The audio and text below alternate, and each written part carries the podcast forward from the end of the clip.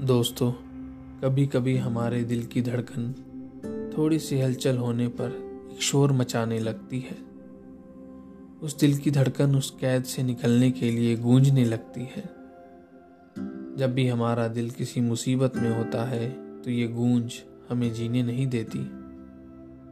हम जितनी जल्दी हो सके अपनी दिल में मची शोर को शांत करना चाहते हैं। उसी गूंज पर चंद लाइनें पेश करता हूँ आपके लिए।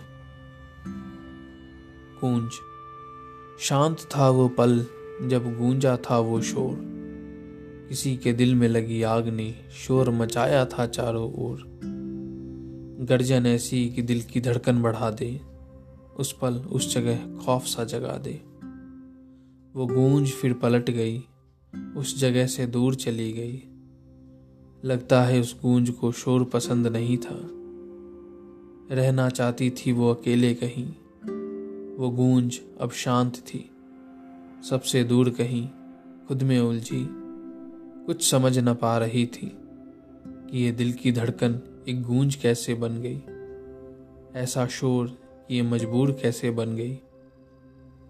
एहसासों ने जब जब पहरा लगाया, दिल की धड़कन आज़ाद होने को गूंजने लगी, उस कैद से निकलने को, अब दोबारा न मचलने को प्रण लेने लगी। शायद उस दिन की गूंज ने कुछ ऐसा किया कि दिल की धड़कन अब शांत होने को तड़पने लगी।